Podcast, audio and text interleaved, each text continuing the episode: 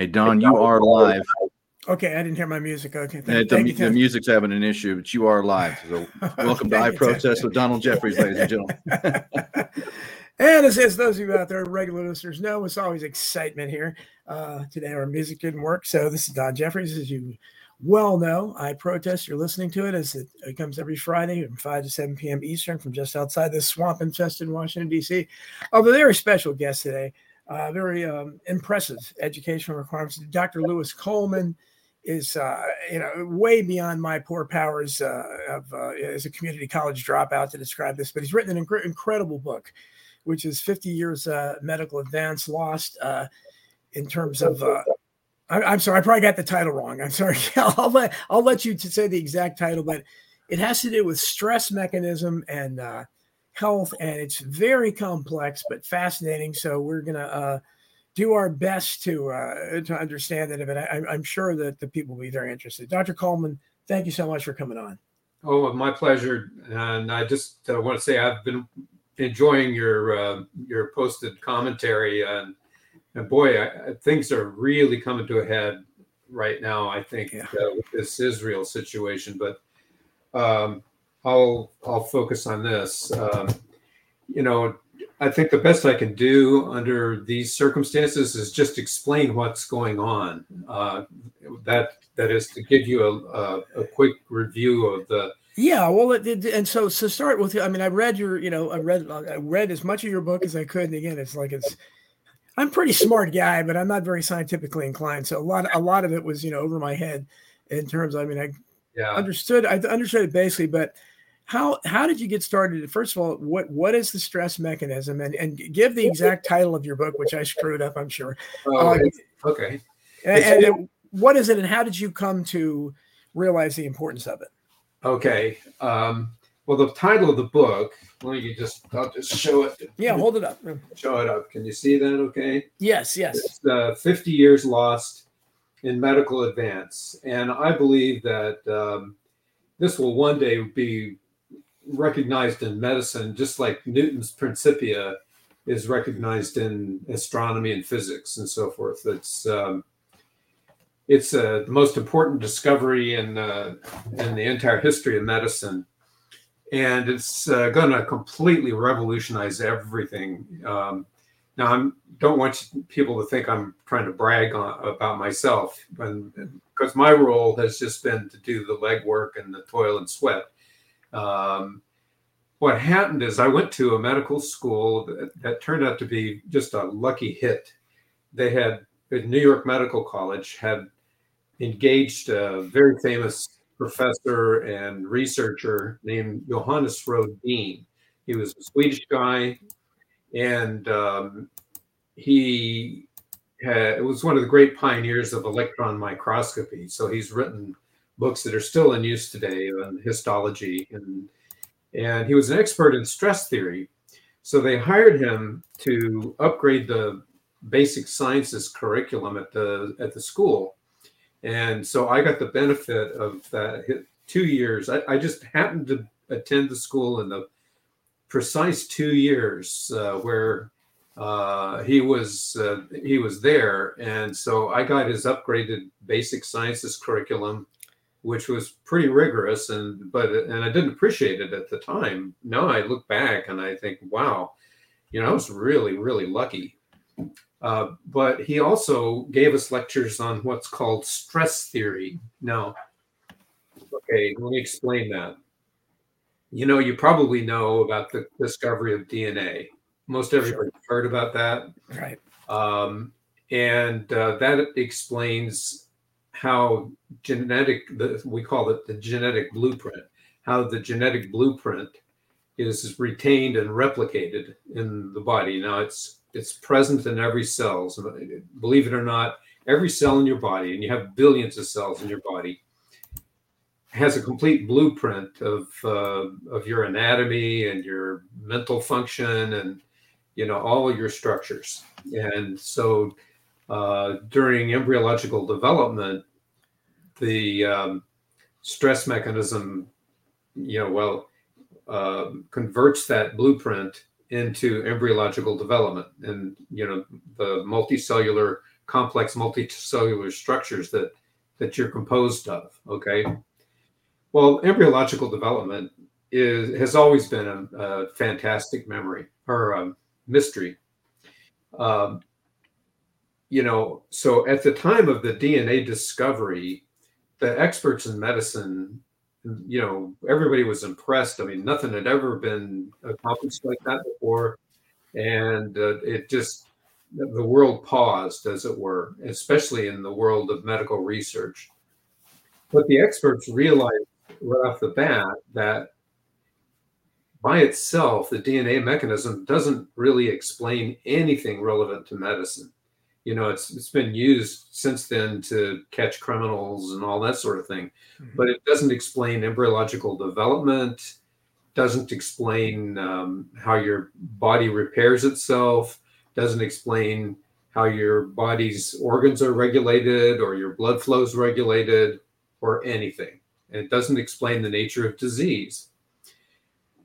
So that focused attention way back in 1953 on this. Uh, he was not unknown. He was he was an important researcher and um, medical theorist named Hans Selye. And uh, this guy had a really interesting background. He was Hungarian. He spoke like five or six languages. He'd been intensely educated in Hungary while he was growing up and he had a PhD in, um, you know, um, um, uh, organic chemistry, and he was tops in his medical school class in, in a German medical school in Europe, and he got himself uh, after World War One. Uh, I think it was, or yeah, I think it was between World War One and World War Two.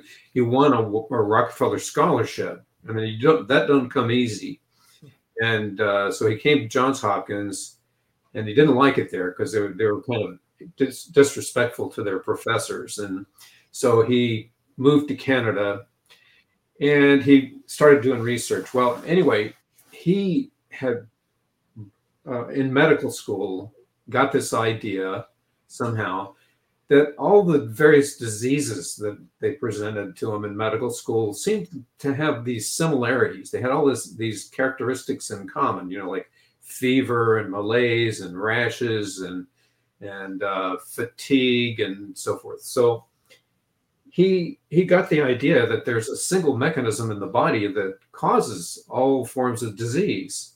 Well, that flew smack in the face of the prevailing beliefs in medical school. And so they laughed him out of, even though the top student in his class, you know, everybody, you know, jeered at him and told him he was an idiot and everything.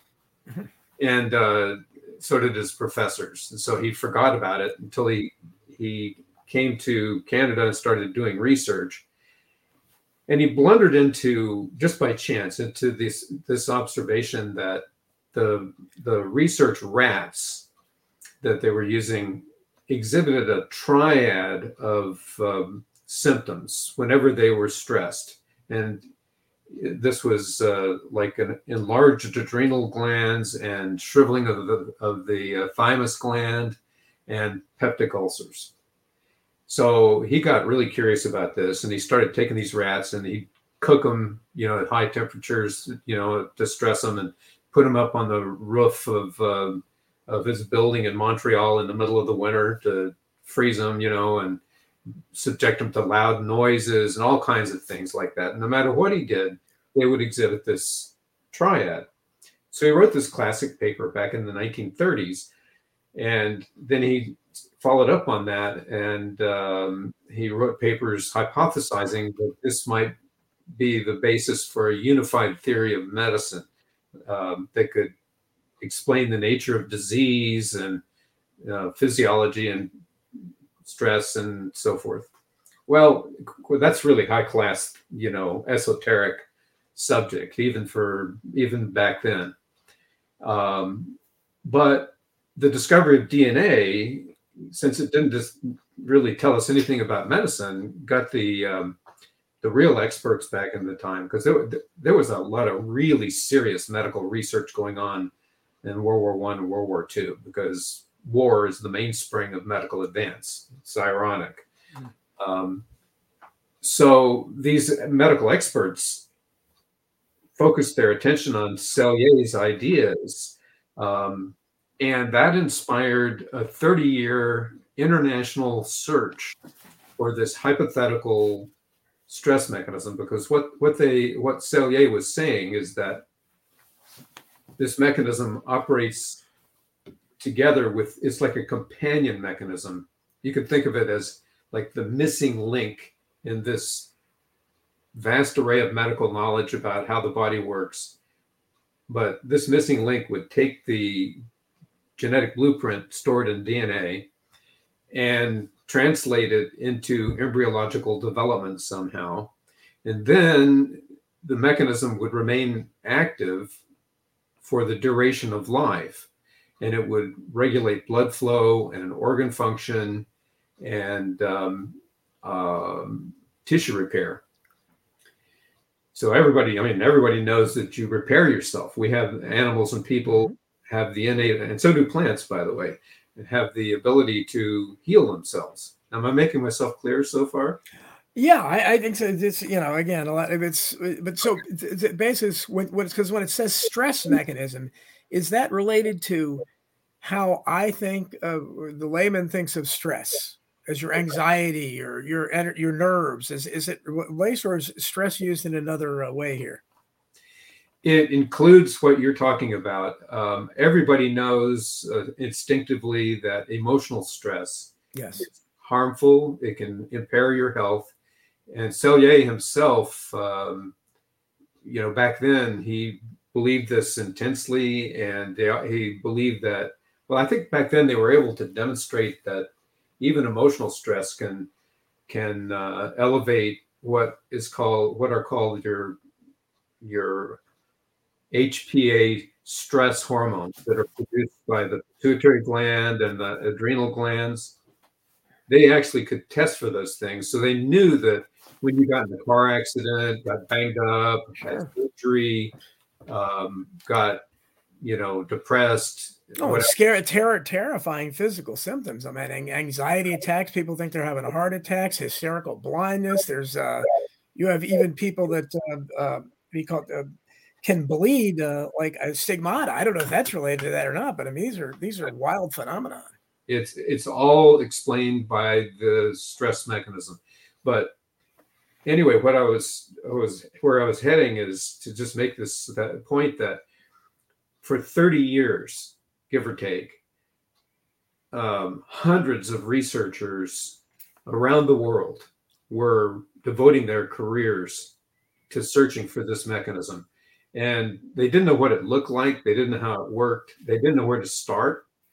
So they tortured animals in all different kind of ways, sort of like Tesla, I mean, um, um, Selye had. And it wound up giving science a black eye and a bloody nose and a bad reputation um, because of all this animal abuse. Um, but back then, you could do anything. You know, you nobody ever question. You know, if you murdered a dog, or you know, I could, I could go on about that. But anyway, they couldn't find any clue of any mechanism that could be tested or anything related to this. That that uh, they they just couldn't couldn't figure anything out.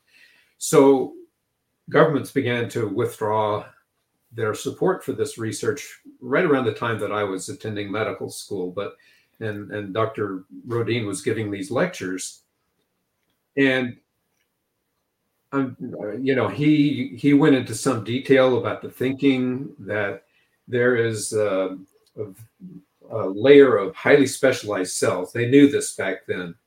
Um, that lines all your blood vessels and is the sole constituent of your tiniest blood vessels, your capillaries. And, and this is called the vascular endothelium.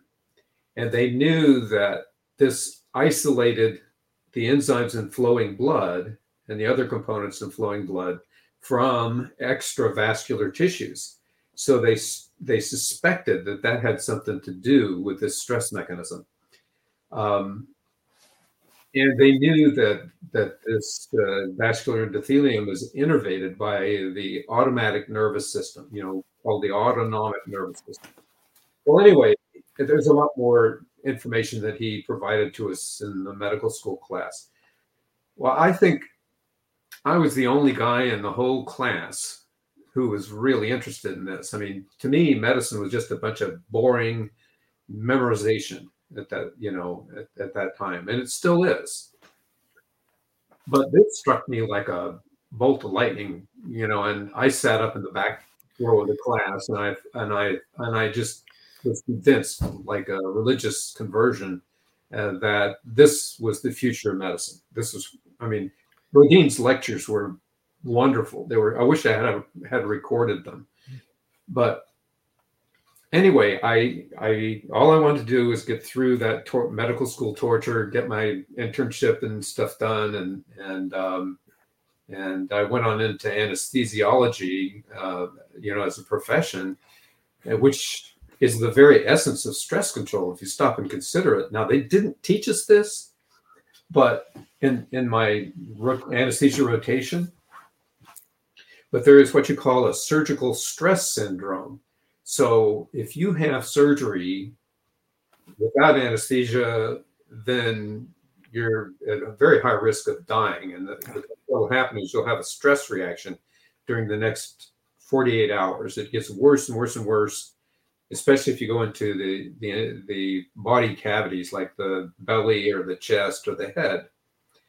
And so it was so bad that surgeons just didn't want to operate on people if they could possibly avoid it. Um, so uh, the discovery of anesthesia was considered a like a miracle um, because if you were in, you know, they discovered ether, I think was one of the first ones they discovered. But uh, if you were anesthetized with ether, you could actually have a chance of having your appendix repaired and live to tell about it. So um, there's a whole lot of history. Uh, there was this intensive research beginning before World War One, because um, you know they knew this war was coming. Everybody knew, and uh, so the Germans were working on it. There were all these medical advances like germs theory and cell theory and and so forth. So um, there was it, was like a uniquely American um, uh, uh, anesthesiology advances. Uh, they they learned that um, carbon dioxide uh, supplementation can improve surgical outcome along with you know during anesthesia, and then they learned that um, opioid supplementation or narcotic supplementation Uh, also could substantially improve surgical outcome. So there was all this really good research done back in, in before, during, and, and immediately after World War One. But the there weren't enough doctors to provide anesthesia back then. So George Washington Crile, who was very, very famous, one of the giants of medicine back in those days, uh, had and had discovered a lot of important stuff about uh, anesthesia and how to control the surgical stress mechanism wrote a wonderful book called Anoci-Association. Anyway, um, he founded a, a, school of nurse anesthesia. So all these young girls were taught these principles and they embraced them and they became famous and they dominated anesthesia service. And, you know, so people were now, there was all, all these surgical advances because now you could start going in and, and trying this and that and the other repair so it, it revolutionized surgery. And anyway, what happened was the doctors were jealous about this because they wanted their piece of the pie. They wanted to have doctors managing the anesthesia. You know, they felt that doctors did all the research because back then they really did, and that uh, you know they ought to get they ought to be the ones you know caring for the patients. So this pair of rascals really. Uh, this is you want to talk about conspiracy. This is heavy duty, um, and I hope Don that you read the chapter in the in my book called "The Great Medical Hoax of the 20th Century." No, I did, I did, and I tried, and again, that I I did my best to get through that, but it was, I mean, you had trouble with that. Well, yeah, I mean, it just because uh, it was so um, the terminology and everything was. I mean, I, I think I understood which because basically, if we can kind of summarize, it was uh, there was a change, I guess, in when initially uh, when anesthesia was provided, it was done in a different way. You said ether and things like that, and then they switched up. And as I understood it, you were you had come up with something that you thought was much safer, and so maybe you want to go to that. Like what what you were suggesting they changed about what they what they do today with anesthesiology. Well, actually, I don't want to take credit for this. you know, I I kind of reinvented the wheel, and I and I'm not going to bore everybody with uh, you know the circumstances that led me to do this, but I was looking for better ways to care for my anesthetized patients, and I just I knew that the way we were taught at UCLA was was inadequate. Uh, you know, the anesthesia they, they they told us that anesthesia has analgesic properties, and it just didn't wash. You know, they would wake up patients would wake up screaming in pain. Hmm. And we were taught to hyperventilate the patients and exhaust all the carbon dioxide. Yeah, you talked a lot about that. And, I, and when I when I hear hyperventilate, I'm thinking again of a of a real stress thing where people, you know, they hyperventilate and have all these physical symptoms because of stress. Yeah, well, it's very dangerous. There's no advantages to hyperventilation, and it's very dangerous. So, you know, it's basically we, over breathing, right? Isn't that what it is? Yes, over breathing. You're yeah. you're you're depleting carbon dioxide from your body. Yeah. But carbon dioxide is essential for your life. Um, so I'll cut to, ch- to the chase here, and um, and just say that I I reinvented the old anesthesia technique that those nurse anesthetists had used with such great success, and which had been, I mean, uh, Ralph Waters, who was the founder of anesthesiology, vilified carbon dioxide as toxic waste like urine. Okay? Very dramatic. He was a master salesman, and um, I could go on and on about uh, well, well, isn't that isn't that isn't that what the climate change people say today? Aren't they warning us of the dangers of carbon dioxide? Yes, they are, and I tell you who else is uh, you know hiding in the woodpile on this. Uh, in my opinion, it's DuPont. They mm-hmm. are the ones who are with the big bucks. In, in addition to organized medicine and big pharma, they're all in cahoots on vilif- trying to maintain this hoax about carbon dioxide. Um, Anyway, I learned this. I re- reinvented the wheel, and I learned how to use uh, uh, accumulated carbon dioxide in my patients and narcotics to supplement the general anesthesia, and I and the results were wonderful. You know, the patients did so much better. You know, and then I retired for three years back around 1999. And it's a long story. I invested in trust deeds and stuff. Mm-hmm. And um, I, I, was so disgusted with the politics and anesthesia that I just wanted to say goodbye and forget it forever. Um, but I was I didn't realize I was just frustrated. I, I wasn't ready to retire.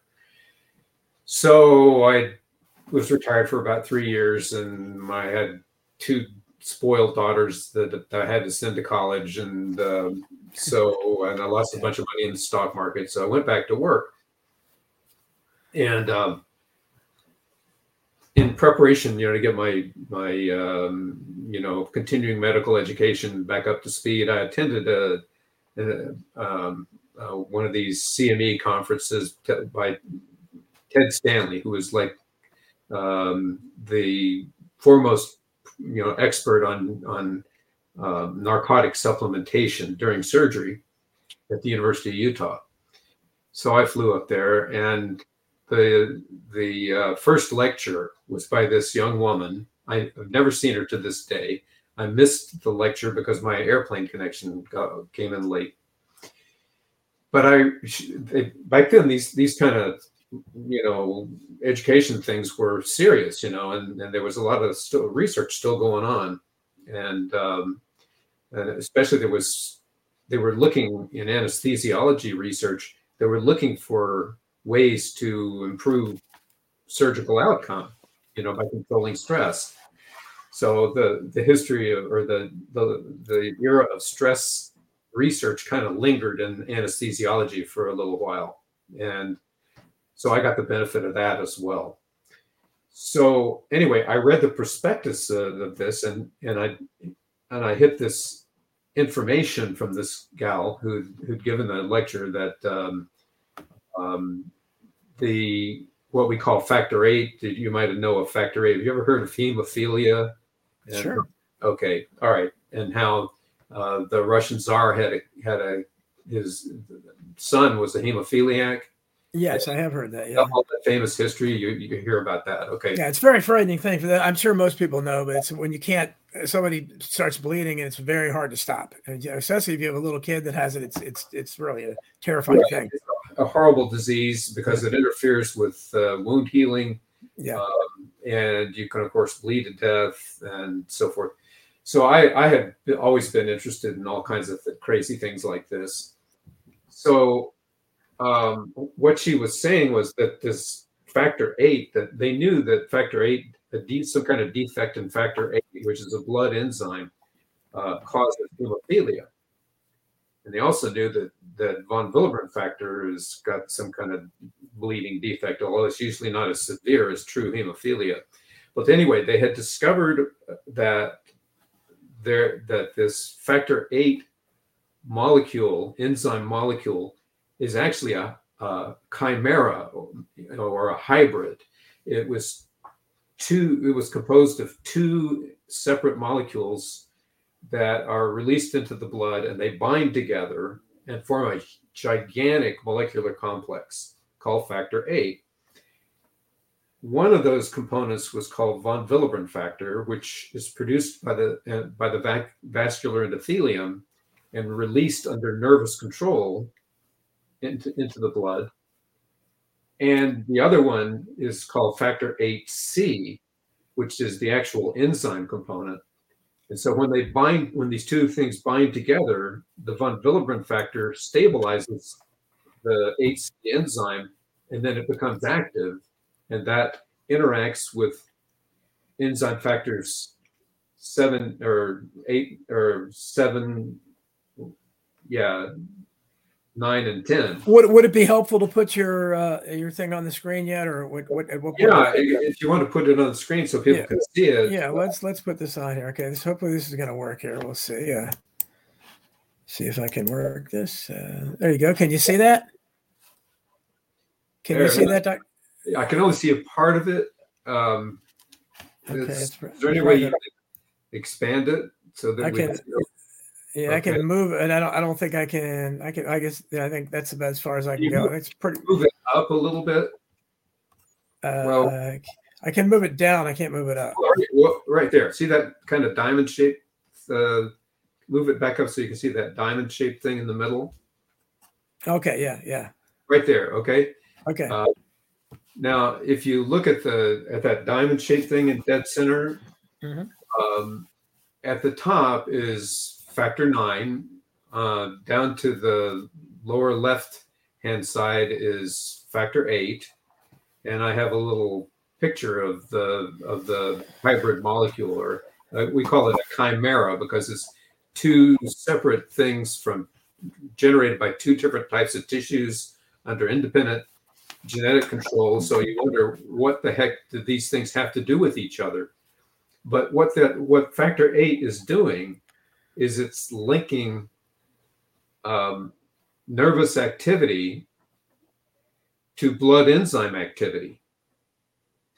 Okay, now I could go on. I could talk more about this. Let's, I'll just let that aside for a moment. But I just want to explain that this during this, you know, as I was reading this after the after the lecture, this hit me like a like a fickle finger of fate. You know, I was just mesmerized instantly. I I did I instantly realized that's got to represent uh, some fantastically important physiological mechanism. I wasn't even thinking about the stress theory lectures from medical school at that point, but I and I'd never gone on the internet or PubMed. I, I had a computer, but I never gone on PubMed. I'd never done any literature research like that. You know, I was just out trying to make a living. But this got me, and it inspired me so much. I started to go in and do research using uh, the, this advanced computer technology that hadn't even existed when I was in medical school, right? And during the era of stress theory.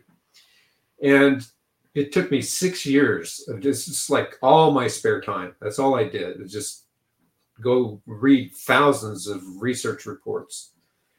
And I wound up. This it turns out that factor eight was like a Rosetta Stone um, that guided me, uh, and and I just I would look at these this information. I'd say, well, if this is so, then this other thing must be so, and then I go chasing off after, um, you know, inf- research information to see if that was correct.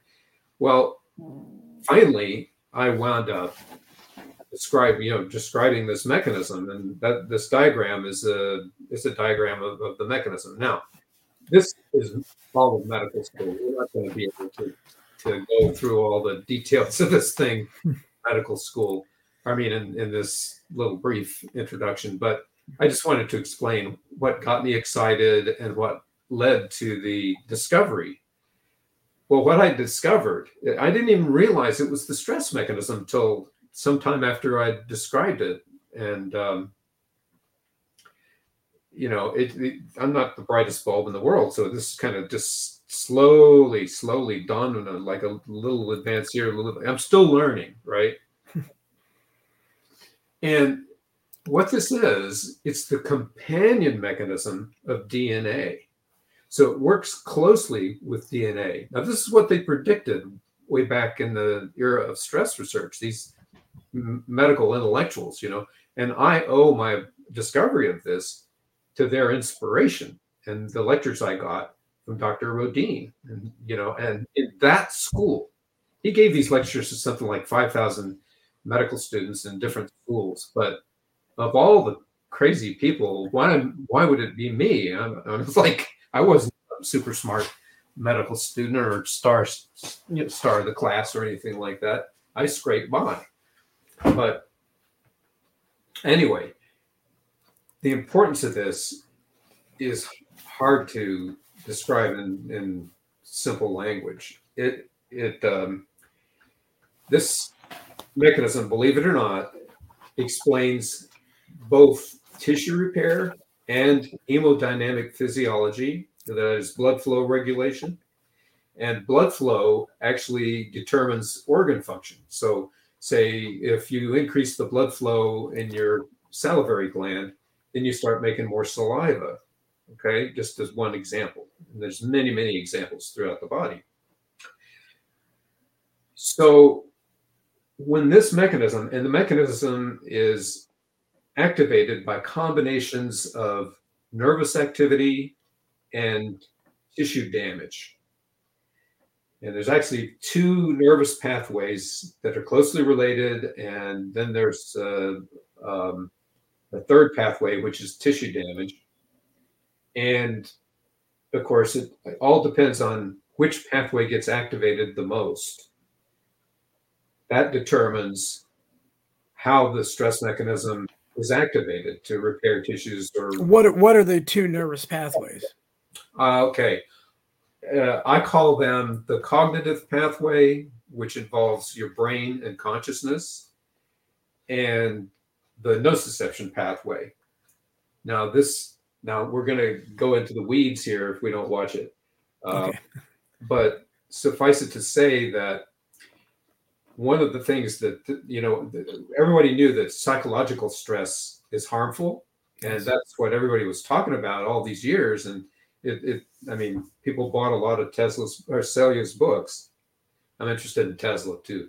So, so anyway, uh, you know, but the problem with with uh, all this talk about stress and emotional stress is nobody understood how the emotional stress impacted the body, how it harmed the body. This explains it. Okay. This tells you exactly how it happens. The emotional stress activates the cognitive pathway, the you know cognitive nervous pathway, and that releases von Willebrand factor from the vascular endothelium, and the von Willebrand factor binds to factor 8C enzyme, and the factor 8C enzyme interacts with this these other blood enzymes. So you have a now you have an activation of factor 7, 8, 9, and 10, you know, that's in that's affected by um, nervous activity. So there you go. There's your link. Now I could, you know, to understand it fully, yeah, you know, it would require a month worth of, of uh, Right. uh, detailed lectures. But but basically, you're you're and it's it's what a lot of us have thought for a long time that uh, stress uh, obviously plays can we know how frightening symptoms that uh, you know if you anybody who's had panic attacks or you know it's like it's almost like simulated heart attacks sometimes you know Oh you- yeah, it's very powerful. It's Yeah. incredibly powerful. My favorite example is uh, studies by a Japanese researcher named Kario, and um, he. You remember the uh, horrific earthquake in Osaka, Japan, about 20 years ago? yes huh? ruined the airport. It was it was like a the San Francisco earthquake, or maybe even worse. Mhm. It took down freeways, and it- there were three Procter and Gamble factories that were de- totally devastated, and so people just dropped dead. Yes, and the closer they were to the um, epicenter, the more they dropped dead. And the older and more fragile they were, the more they dropped dead. Mhm. Okay. And Kario and his research team went out and they started finding people who had survived and drawing their blood. And he did all these blood studies that demonstrated that um, you had an increased activity of, uh, of factor eight and increased blood coagulability, uh, increased levels of von Willebrand factor. and, I mean, all kinds of stuff like that. They did a fantastic job. And that, of course, that's all in my book. Um, then on the other side, if you see those two little uh, molecular figures on the right hand, right yes uh-huh. well, that's portraying um, tissue factor, which is found in extravascular tissues, and factor uh, seven um, bound to, to tissue factor right next to it. Because what happens when you get hurt and you disrupt the vascular endothelium, then you expose factor seven and flowing blood to tissue factor and e- extravascular tissues. And that activates the tissue pathway, tissue activation pathway. So these blood enzymes are really, you, we've always thought of them as coagulation enzymes. That is, there's they, we call it the coagulation cascade. And the idea was that there's a sequence of, of uh, enzymatic interactions of, of these enzymes that produces a blood clot and controls bleeding. But it's way more than that. Okay, this explains tissue repair. Now, again, I, I could go, I'd love to go lecture everybody for the next 20 hours on this. Um, but the, normally, this mechanism operates quietly, like a Rolls Royce sedan, right? It, you don't even hear it working. You don't notice it working. Okay, but it's it's maintaining your tissues and repairing your tissues when you get hurt. You know, it starts with quite clot formation, and then you get inflammation, and and you get um, um, chemotaxis, where um, cells from, from outside the damaged area migrate into the damaged area, and they start proliferating, and uh, they change themselves into stem cells, and then they they they form replacement tissues in the process of the cells know what they're doing, right? Um, and what this mechanism is doing is it's providing the energy that regulates that cell activity. You know, you energize these cells, and then then they start going about their business of repairing the tissues, and and then when the tissue repair process nears completion, the whole thing calms down, and um, and then you're repaired. Well, what this enzymatic interaction is basically doing is it's generating uh, another enzyme called thrombin. And thrombin converts, now biology students will understand this, it, it converts when you eat food, you, your your body produces a, a molecule called adenosine triphosphate. Think of it as like little cans of gasoline. It's Mhm. energy. It's an energetic molecule. And so thrombin enables cells to utilize that um, little can of gasoline. So it, it, it energizes cell and enzyme, extracellular enzyme activities. Okay, so that's that's what's going on. I mean, believe me, it took me 20 years to research this and write this book. Um, but now, you know, here's your stress mechanism in its quiescent stage, just doing just enough to keep your body in good repair. And then you get a major injury. And then maybe on top of that, you hear your aunt died, and that's just stressful and so forth. And all these various stress factors, everything from excessive radiation to toxic chemicals like the chlorine in your water supply, sink water, very bad for you, by the way.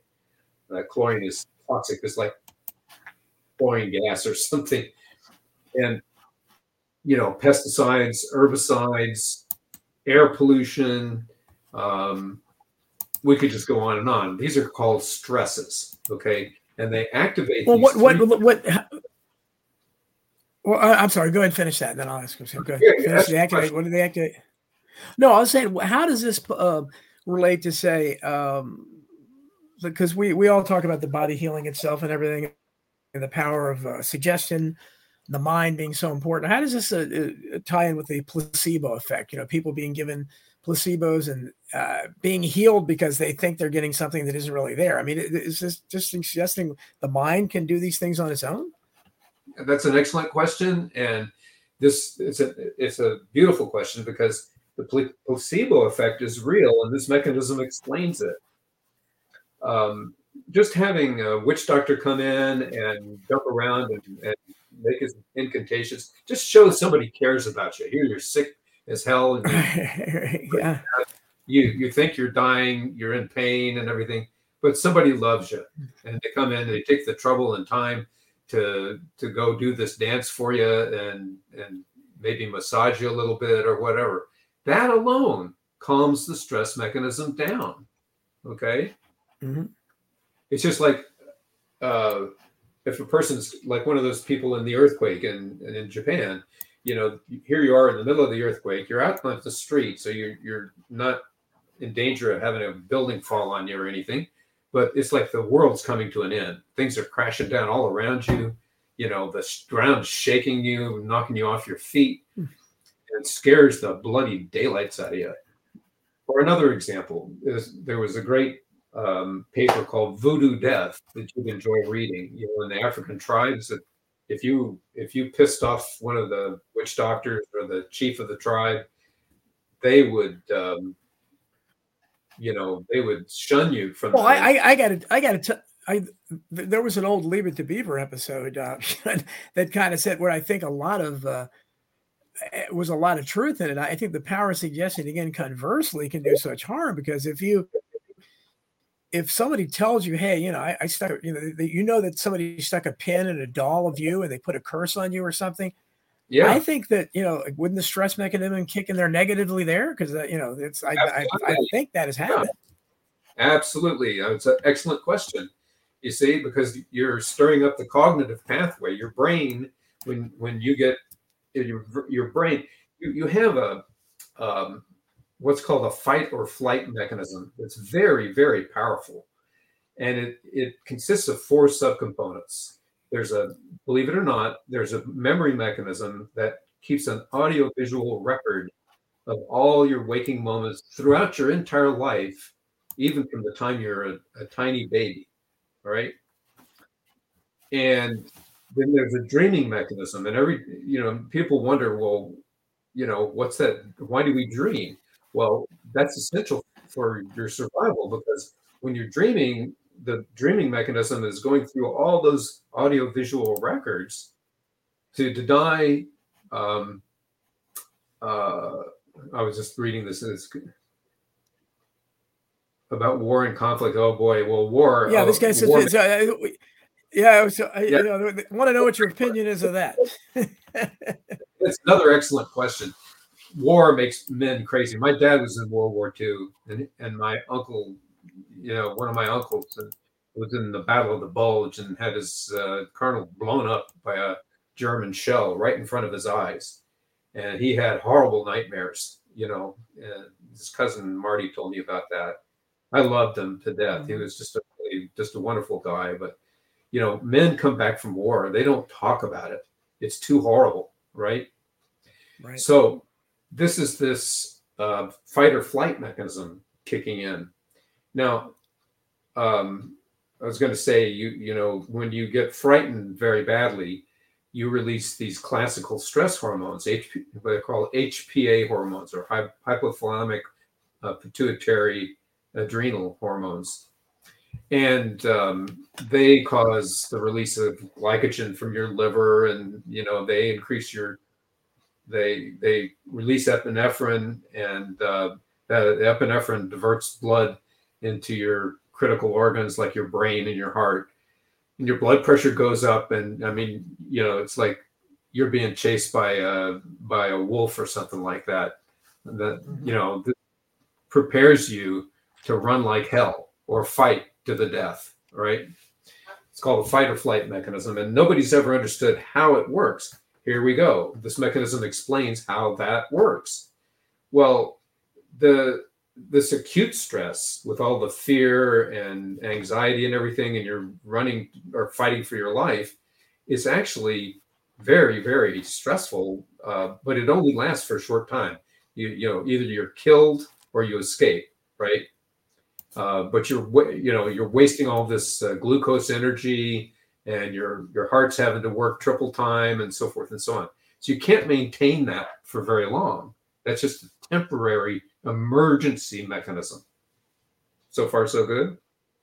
Yeah. So, uh, well, you notice White Wolf on there is talking about. Uh, so you're approaching terrain theory. Theory. Do you know what he's talking about there? White Wolf goes no. over my head sometimes too. he is talking about the immune system being overwhelmed by frequencies, toxins, and stress. Yeah, yeah. Well, now I'm glad you mentioned the immune system too, because we understood the immune mechanism even when I was in medical school.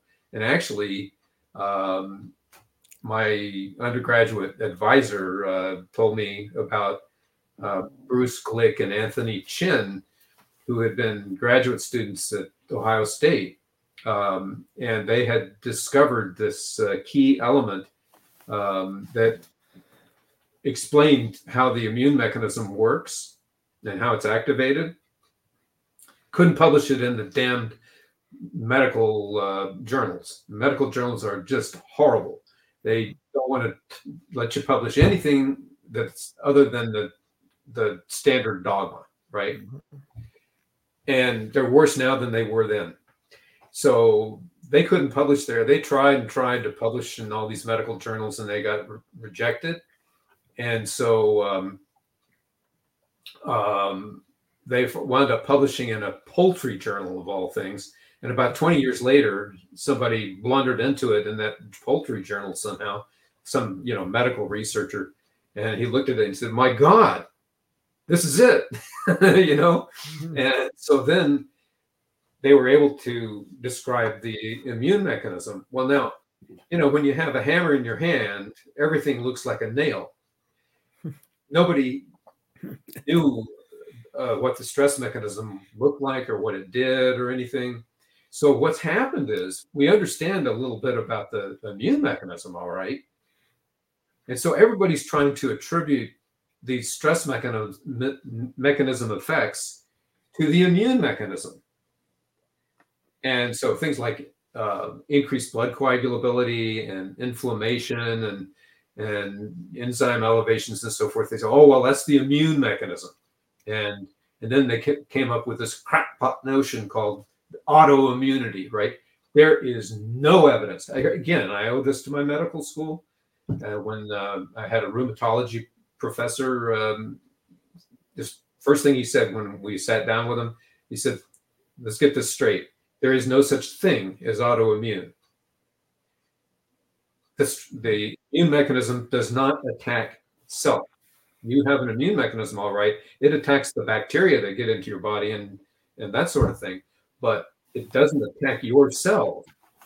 And in this COVID, look at this COVID thing. They're they these idiots have come up with this crackpot idea that oh, let's take mRNA and DNA and we'll we'll make a vaccine out of this and we'll inject in record time with no testing. yeah, they bypass all the testing. Yeah. You know, even, even see your all your other vaccines um, uh, cause a, an immune reaction. Uh, immune mechanism reacts to body to proteins or these foreign proteins, but it doesn't react to DNA or RNA in anybody. I mean, how could it? Because you know, wolf DNA is just like your DNA, right? So it doesn't react to uh, DNA and RNA. Nobody even thinks about that. This ought to be the first question you ask. Can it react to RNA and DNA? No. Okay. Pardon me for getting excited. You know, uh, yeah. I wrote a paper on about this. I don't know if I sent you. Well, we should probably because I, I, know people are uh, probably interested in what what first of all how uh, I I need to ask you what what how did your how do your colleagues or how does your profession react to your work? What was the response to your work? I'm, I don't think it was probably that positive. And what has been the response to your book? And were you outspoken about COVID? And did you become even more popular within the profession doing that? Uh, I am shunned. They know who I am. They, I could go on and I could write an. Maybe I will write a book, autobiography or something to to explain how they slammed the door in my face in a dozen different ways. Now, um, I was helped tremendously by Ted Stanley, who was the, the opioid expert, and he he was really excited. But then, tragically, he died of cancer of all things. And Dr. Rhodin himself just died maybe four years too soon. If he'd have just lived maybe four years longer, I could have called him on the phone and said, "Hey, you don't know me, but I found what you were talking about." Mm-hmm. And this guy was on the Nobel Prize committee and you know that's the kind of person he was and today it's like stress theory is forgotten and it's thought to be repudiated um, but it was never repudiated uh, it, it has always been the best prospect for a, for a genuine theory that explains the nature of disease and tissue repair and everything um, but it's like big pharma, and I'm convinced that they're playing a major role in trying to keep it forgotten. And sure. they they control the journals, they control the medical schools and the medical boards and everything. So they, you're not you're not practicing at all now. Are you still? Do you still have your uh, medical license? Uh, no, I retired, and um, okay, that's uh, another long story. But um, let's just say that um, organized medicine knows what this is. There's no question they know what it is, and they know they don't want it because medicine is, you know, doctors are sort of like priests. Mm-hmm. You know, they, they're they're they're trying to sell something that they can't deliver, right? you know, so you go to a doctor, he's like uh, some idiot car mechanic who says, "Oh, well, hey, you got a rattle here. Well, let's the muffler. Okay, that didn't work well, okay, let's let's let's right. replace your leg. Okay.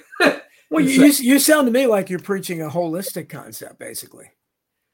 Well, actually, what I'm going to say is I'm, I'm just in the process actually of writing another essay that I'm going to publish in um, um, Contentment Magazine, which is a publication of the American Institute of Stress, which, by the way, was founded by Hans Selye, you know, way back in the day. Still there. So they're they're they're willing to look at my stuff. They're in fact they're very excited about it. But of course, it's going to be dismissed because oh no, it's not a legitimate medical journal, don't you know? You know, it's just right. this dirt magazine, right? Hmm. I, I, think I sent you links to some of the essays I've. I've, I've yes, published. yes, yes, and very interesting. And your your work is great. I don't the only the only thing I would suggest is that you know, I mean, I, I have a pretty high IQ, but it's it's uh it's it's hard, I guess, to write about these things without getting uh, mired in the right. the, lang- the language of uh, you know the medical right. language that a lot of people that right. that's I I don't know how you make it more uh, user friendly or whatever to the to the layman. I don't know, but that would be the only suggestion I would make. Yeah, I'm going to try. I've I finally decided I'm going to I'm going to have a go at that. Um, there's nobody else who could do it, so I'm going to mm-hmm. do my best to write a book that the average person can read without going to medical school and learning all these damn fancy terms and everything. Because right. remember, organized medicine wants all, all those big words to confuse everybody. Right they don't want you to know they don't know what the hell they're doing. Well, there's so I mean, how, how does medicine? I mean, just what what I brought up, the placebo effect, uh, just you know, terrifying uh, physical symptoms that come completely from stress.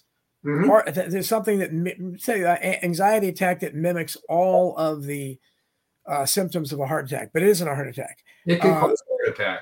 Absolutely. Yeah, or, or even cause, but I mean, just how science can certainly the placebo effect. How do they?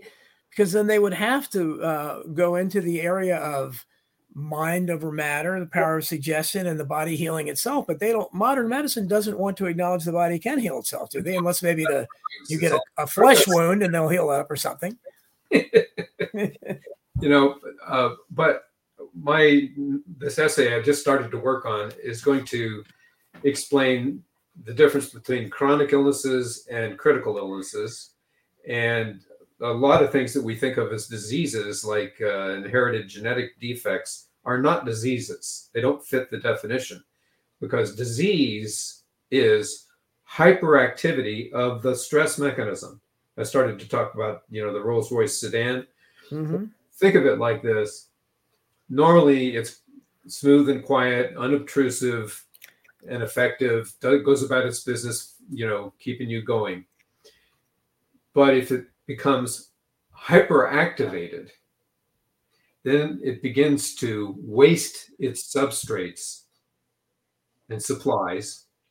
And there, see, I use the big word. I, I can't help it. You know, it's like no. I mean, it's your you, you have years of education. It, it's hard, I know, but uh, it, it's uh, and Stephanie Green, bless her heart, and, and Stephanie, I, I know you've been through the mill. she said allopathic medicine has destroyed my life, and she's she's uh, one of there are too many people like that, that that that can say that. Unfortunately, they haven't made her better, and uh, and that's what a lot of the complaints that people have uh, about uh, allopathic medicine. But um, when you talk about the stress mechanism in people, so it sounds like either certain people uh, maybe the stress mechanism is more active in some people naturally or is it outside influences is it uh, being keyed up like somebody like me i'm always keyed up and stressed right. out and anxiety. So my stress mechanism is probably through the roof. I'm guessing. I don't know. Is that how it works? It's very bad. You need to you need to try to calm down if you can. yeah. Go to go to comedy shows. Um, you know, go run away from your bad marriage or what bad job or whatever. But you know, to go back to the uh, car analogy, if you take your car and you don't put oil in it or you yeah. don't put gasoline in it or water in the radiator, or if you drive it at 200 miles an hour down the city street, you're asking for it because that's not designed for that. Mm-hmm. So, same thing with the stress mechanism. It has its limits. It's a mechanism, right? So when it becomes overstimulated by combinations of environmental stresses, I mean, you're subjected to cigarette smoke, you know, air pollution, you know, chlorine in the water, uh, additives in your food, pesticides, you know, herbicides. I mean, you know, you get hurt, you get traumatized. You know, you know, some girl breaks your heart. All these things, they're stressful, right? All of them. Mm-hmm. And it's the sum total of those stresses that are activating these three pathways that cause hyperactivity in this mechanism. And so when it becomes hyperactive, depending on how it's hyper hyperactivated, you know, it starts consuming its supplies and producing excessive and defective versions of its products. And that can cause cancer. It can cause atherosclerosis, heart disease, uh, the so called rheumatoid diseases. Um, you know, when people get in a really serious train car accident or something, they're really smashed up, they got broken bones and everything, that will uh, cause a. They've learned uh, Sure. not to operate right away. You know, in the big trauma centers, um, they'll patch you up, do just absolutely what's necessary, and uh, then wait until things calm down a little bit. And then they'll go in and fix your leg or your arm or whatever.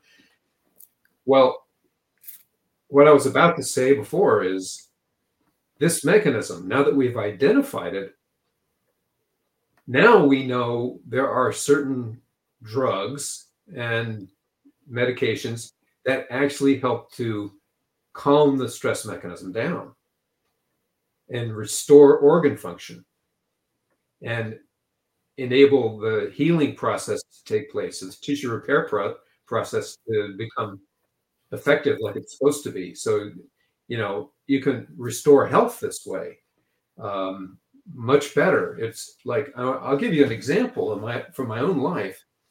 I had knee, I had had a terrible knee injury when I was a kid, you know, skiing, and uh, so I I uh, I've had several surgeries on the darn thing, and one of those surgeries, you know, I couldn't pee after the surgery. That's one of the things that happens to you.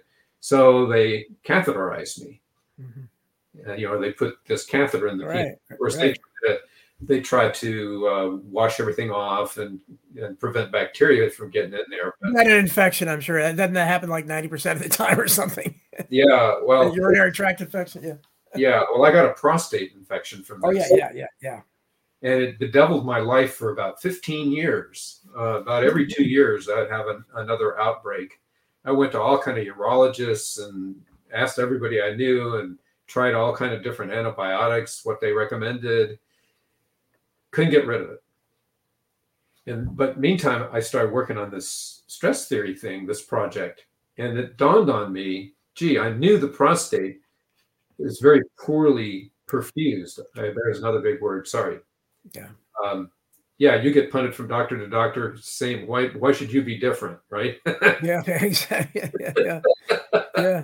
anyway, so I mean, I was getting really scared because this is sepsis. You know, it's like a bacterial infection. Yeah. Sepsis can shorten your life. You know, it's not a joke. It can kill you. Very dangerous. So it dawned on me that I could use chelation therapy. Now, what's that? That uses a chemical called EDTA. Or, Well, I know, I know Mark Mark Lane, my uh, my mentor. You know, the Warren Commission critic that I worked for as a teenage volunteer back, uh, you know, way back when. Uh, great, great guy. Myron is a civil libertarian. He had cancer at one point, and he was the first one I heard. He had to go to Mexico though to get Uh-huh. it, to get chelation, chelation therapy, and supposedly it works wonders. And I, he was cured of it. I don't. Is that is that the same thing you're talking about? yeah, yeah, yeah. Yeah. Yeah, it'll it'll also cure atherosclerosis or heart disease. Mhm. Okay, and it's But way it's not. It's not legal in the United States. Sorry, we can't get it here, can we? cool, but you you got a hard time finding uh, a guy who will uh, do it. I mean, they're doing everything they can to disparage it. Mhm. Okay, it's it is like uh, wonder treatment, but there's something even better. You know what? Mhm. Carbon dioxide. Carbon dioxide, like I started to say, is essential for life. It okay. Here's what it does. It it it enables the what we call the mechanism of oxygen transport and delivery, which, by the way, has been disappeared from all the medical textbooks. This is the most fundamental physiological mechanism ever discovered thus far, besides the stress mechanism. It's part of the stress mechanism. Okay, except that you know my my diagram is already so crowded I couldn't figure out how. Well, to, the, well, the pro, the prostate, I think I've read. I, I I've had a bit of experience in that area too. Uh, the prostate is uh, is like one of the centers of the body in terms of stress and anxiety producing, you know, prostatitis and all that stuff uh, that uh, is is uh, nerve driven, and it can give you all kinds of crazy symptoms. And I, I, it sounds like maybe that's kind of related to what you went through. well, it, it develops cancer sometimes, and that can kill you. Um, but the main thing that's relevant to what I'm saying here is it's poorly perfused. It doesn't it doesn't have a wealth of capillaries like you know an exercised muscle or your heart Yeah. Or your brain. You know is rich in capillaries or your lungs. Okay, so um, it dawned on me that gee maybe I can help these antibiotics work better if I use EDTA because I knew it's it, it's used to preserve blood. That and when you say preserve blood, the EDTA just halts the clotting process. So you know when you, you know, take a blood donation from somebody into the plastic bag, then you put a little bit of this chemical in there, and it halts the the uh, thrombin generation, and and it halts the um, the clotting process, and that's called preserving blood. okay, Mhm. so uh, I had went with my girlfriend at the time, and she was an experienced nurse, and we went into this dental office where I, I was working back then, and I I gave myself chelation therapy. I got I I was able to order some EDTA. In retrospect, I'm lucky I didn't kill myself. Now, th- this this is chelation therapy for your continuing uh, prostate infections. Yes, but I combined Oh, it. okay. I combined it with uh, cephalosporin antibiotic, Mhm. and bang, I cured myself. I actually got chills and fever that evening because the the killed bacteria, you know, products were being released into my blood, and I got this. I never had real chills and fever before in my life. Well, boy, I learned what that's all about. Um, but that's it. I've been free of uh, of the prostate infection ever since. Another one. Um, there's this uh, problem called interstitial cystitis that's mostly a problem for women, Mhm. but it happens in men as well, uh, where they get this horrific, intense pain in the bladder. And uh, the urologists have no idea what causes it. They can't find any bacteria in there. They can't, you know, find anything abnormal about the tissue but the women cry and complain and um, I, I have a i have a wildly interesting story about this from um, larry and gillespie who was one of the the members of my uh, internship group at you know at ucla when i you know she got she lost her license because she was basically that's a whole funny story bad she she hurt a lot of people okay but anyway um, she called herself an expert in interstitial cystitis. Well, um, you know, to make a long story short, um, carbon dioxide. Well, here, let me tell you what it does. It, it enables the this mechanism of oxygen transport and deli- delivery. First of all, it is the elevated carbon dioxide inside your body. Every cell in your body is producing carbon dioxide all the time as part of your normal metabolism. And so when you breathe, you're expelling carbon dioxide. So um, that carbon dioxide stimulates breathing. Okay, there's two respiratory sources of respiratory drive. They both rely on carbon dioxide. One of them is necessary when you go to sleep. It keeps you breathing but the primary one makes you breathe when you're awake and it overrides the the secondary one when you're awake so it, carbon dioxide does that the next thing it does is it opens the capillary gate um, which there's a uh, a gate mechanism that's controlled primarily by carbon dioxide so when you start to exercise your muscles start to generate more carbon dioxide that causes the release of nitric oxide from the capillaries and then that opens the capillary gate. Capillary gate is also governed by autonomic balance. So sympathetic nervous activity closes the capillary gate. Parasympathetic activity opens the capillary. Now, I- again, we're going down another rat hole, um, but this regulates your organ function.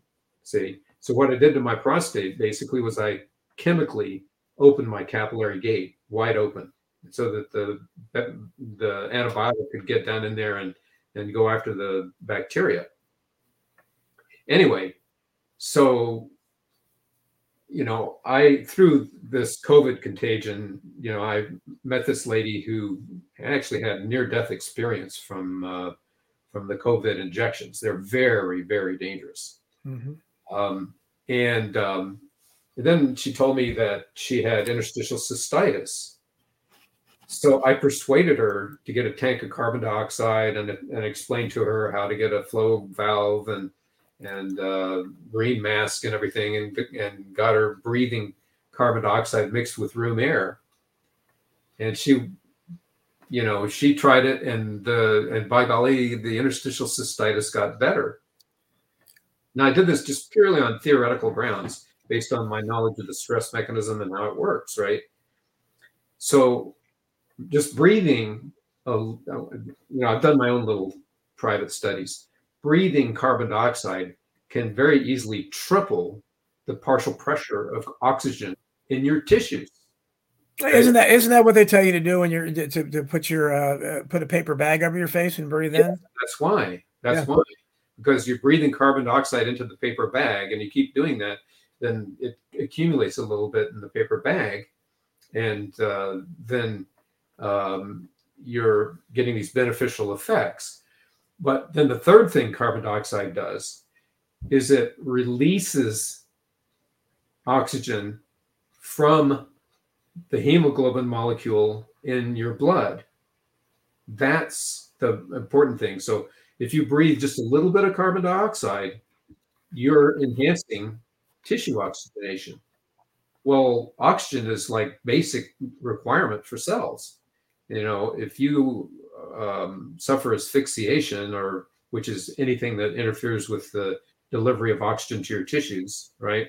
That's what the definition of asphyxiation is. It could be anything from closing over your nose and mouth so you can't get any air in and out, or um, you know, choking you with a, you know, you know, and or whatever. And but your brain can only go for, you know, say some old person, you you might have, you know, irreversible brain damage within five minutes. Yeah.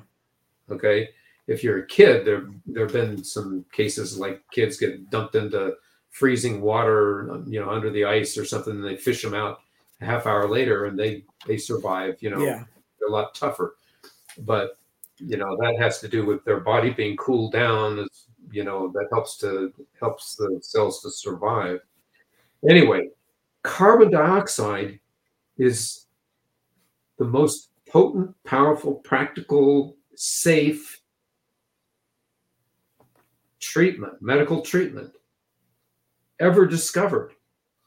And back in the 1930s, if you go back and read my book on the chapter of the Great Medical Hoax, the success of the nurses using carbon dioxide, you know, supplementation uh, to improve surgical outcome was embraced by doctors reluctantly, by the way, because they thought carbon dioxide was harmful.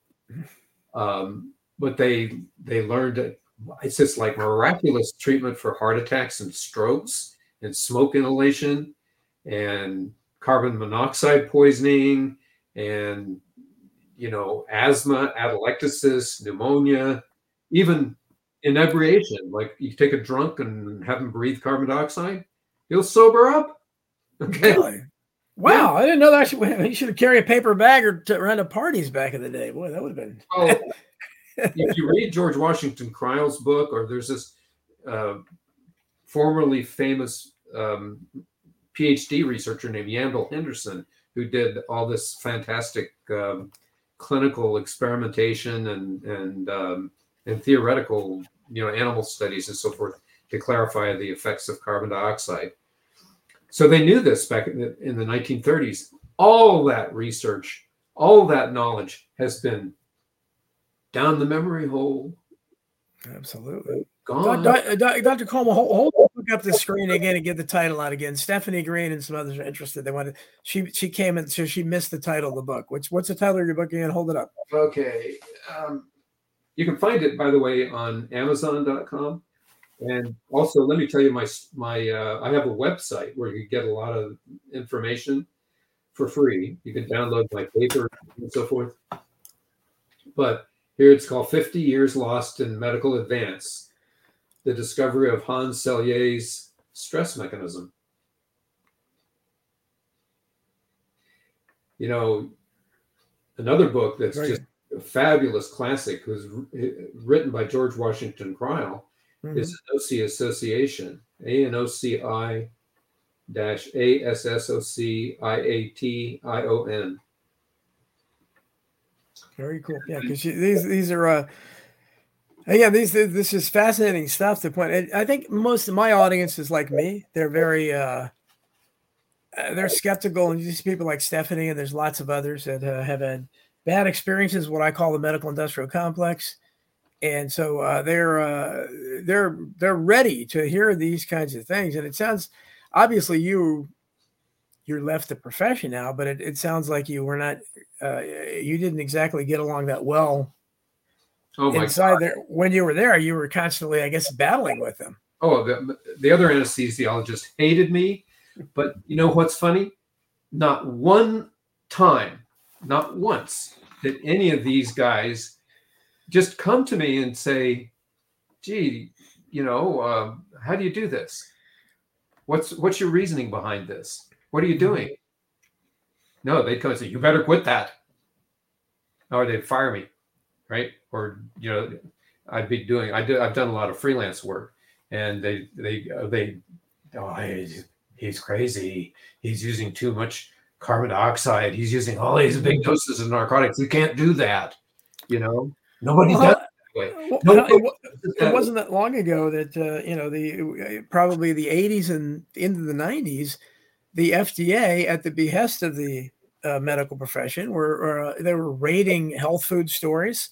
Uh, they were, and they still to this day, doctors still tell you, you know, they don't, don't take vitamins. They don't want you to take vitamins.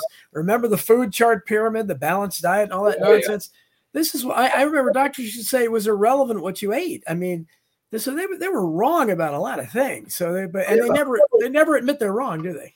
oh, i take vitamin d3 every Yeah. day Oh, Okay. yes. Yep. every See? day and I, I haven't had a cold since i started doing that well i'll take that back i i, I my grandchildren have nailed me maybe three times but you know before that i get a real cold you know with uh, all the green goo and everything Yeah.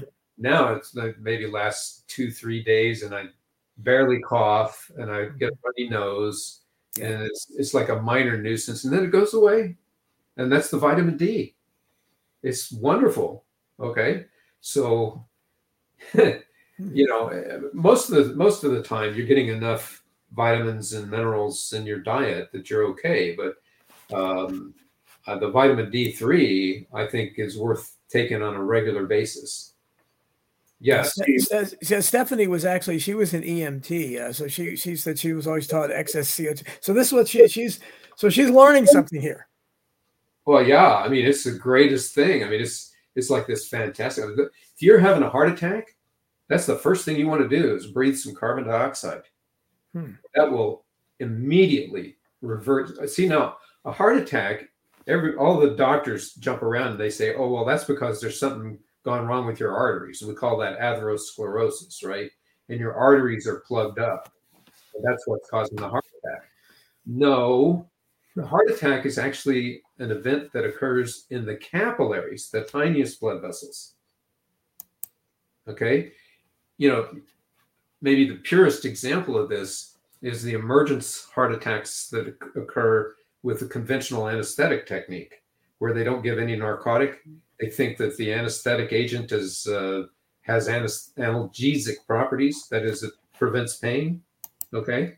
I'm sorry, Stephanie corrected me. Paramedic difference. I'm sorry about that. Okay, it's, it's I, I didn't mean to make the mistake. Paramedic is what she was. Okay. Well, the paramedics, you know, I, I I've been frustrated by them. You know, they're ignorant, and they they're very the ones that I've met are kind of arrogant. They they think they're just got a well, big third leg. You know. Mhm. Anyway, there's a lot of people in medicine like that, ignorant and arrogant. They kind of go together, right? Yeah, yeah, certainly. Well, we certainly the, the typical doctor. I mean, geez, the Oh my God. bedside manner, the arrogance. And I, I worked in a hospital when I was young, and I just, I mean, you you had to practically assault the doctor in the halls to get them to even acknowledge your existence. Oh my. I mean, they were above the fray, you know. I'll, I'll tell you that you know the, just since I quit work, I mean I've always had an enlarged prostate, you know, and of course I had the prostate infection years ago.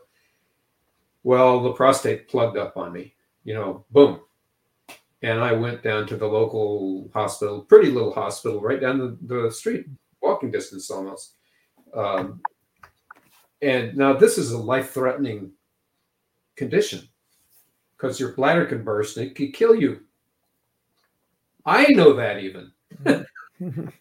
Just a lousy anesthesiologist, right? I'm not a urologist or anything, but I mean, I've known that since medical school that that uh, a prostate obstruction is an emergency. It's a dire emergency, right? Mm-hmm. They left me lying around for five hours, six hours. I don't know. I, I, I was hurting like you. All I can say is, if women have to hurt that bad to have a baby, I don't think they're heroes. All I gotta say, man. Yeah. I can tell you, I wouldn't do that voluntarily. Yeah. Anyway. Well, well, that's what the medical profession has come. It seems like our system is just waiting, waiting all the time. I mean, it waits for everything, and it's just it's very frustrating. We could clean out all that in nothing flat if the stress mechanism were um, good for you. Take that vitamin D3, yeah, and make sure you get it from a good source too. Yeah, yeah. I, I get mine from Dr. Mercola anymore. Anyway, um, um, you know, like the intensive care units with the critical illnesses. Well, narcotics have tremendous therapeutic properties too, and everybody thinks they're dangerous, right? They, you know, doctors actually think they're toxic. There's, that's the least toxic medication there is. Nobody knows the ceiling limit on on uh, on narcotics. You know, the heroin addicts can go for a lifetime taking heroin every day, bucket loads of it, no organ damage. Okay. Wow, I see. This, this I've definitely never heard that before. That is fascinating. Wow. Guess what? You could be a doctor because they don't know her. They don't know about that either. Uh, I, uh, this. I mean, that's so. So so what what is the, then what is because we we think as a layperson again I think of heroin as the, the most deadly drug, the most serious drug you can get no, into. You know, you know, if somebody's an addict, you're dumb enough to do that. Um, just give them the heroin. Guys, go, brother. You know. So it doesn't it doesn't affect their health other than that. Other than it gives them a euphoric feeling or whatever. I guess there's only one way it can hurt you.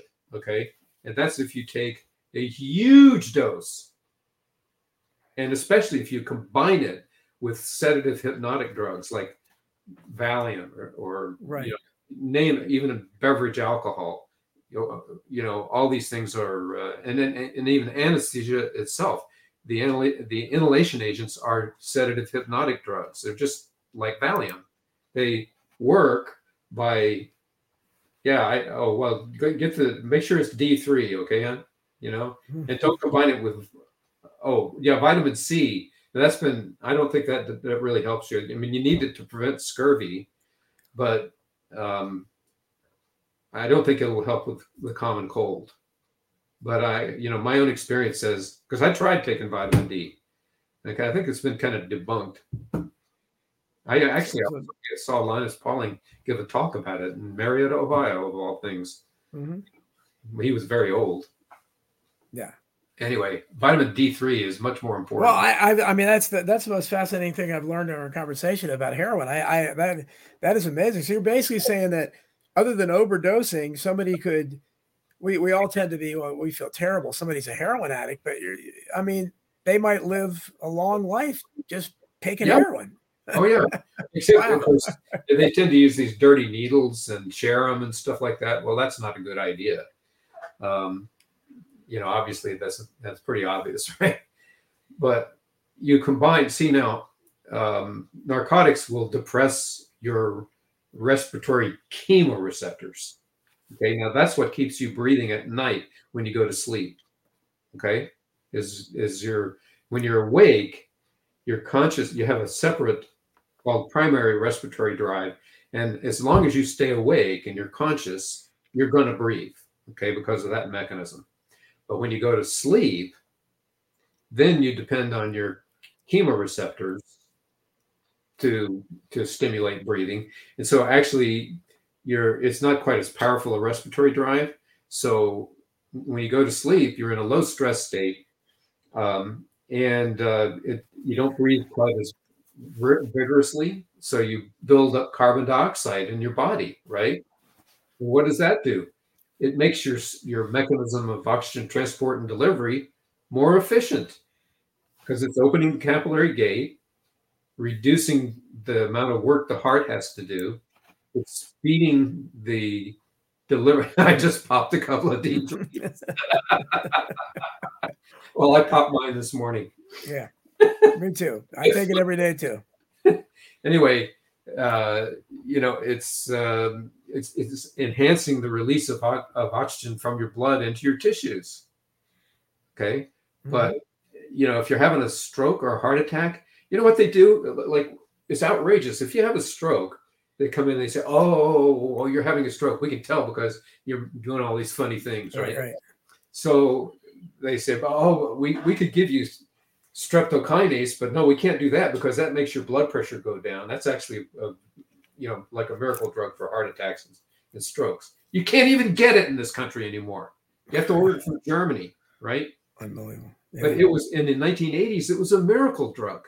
You have a heart attack or a stroke, you come into the the emergency room and they go blam. And the only problem was it made the blood pressure go down. It frightened the poor little doctors. Oh no, blood pressure's going down. You know. and it's he's gonna die. I can I can tell you must have been very very popular. And uh, but you you were an anesthesiologist your your entire life, right? So that was what your practice was. Right.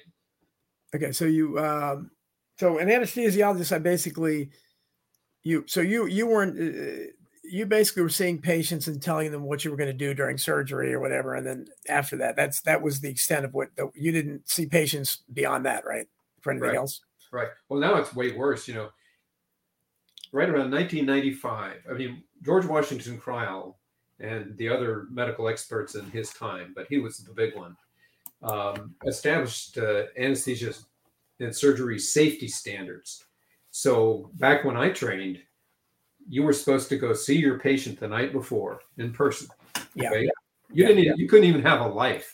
Okay. you had to go to the damn hospital. You had to wait till the evening till they got there because a lot of times patients would come in late. You know, and so you you'd go, okay, dear, I've got to get up off my backside and go mm-hmm. drag myself to the hospital and see these idiots, and mm-hmm.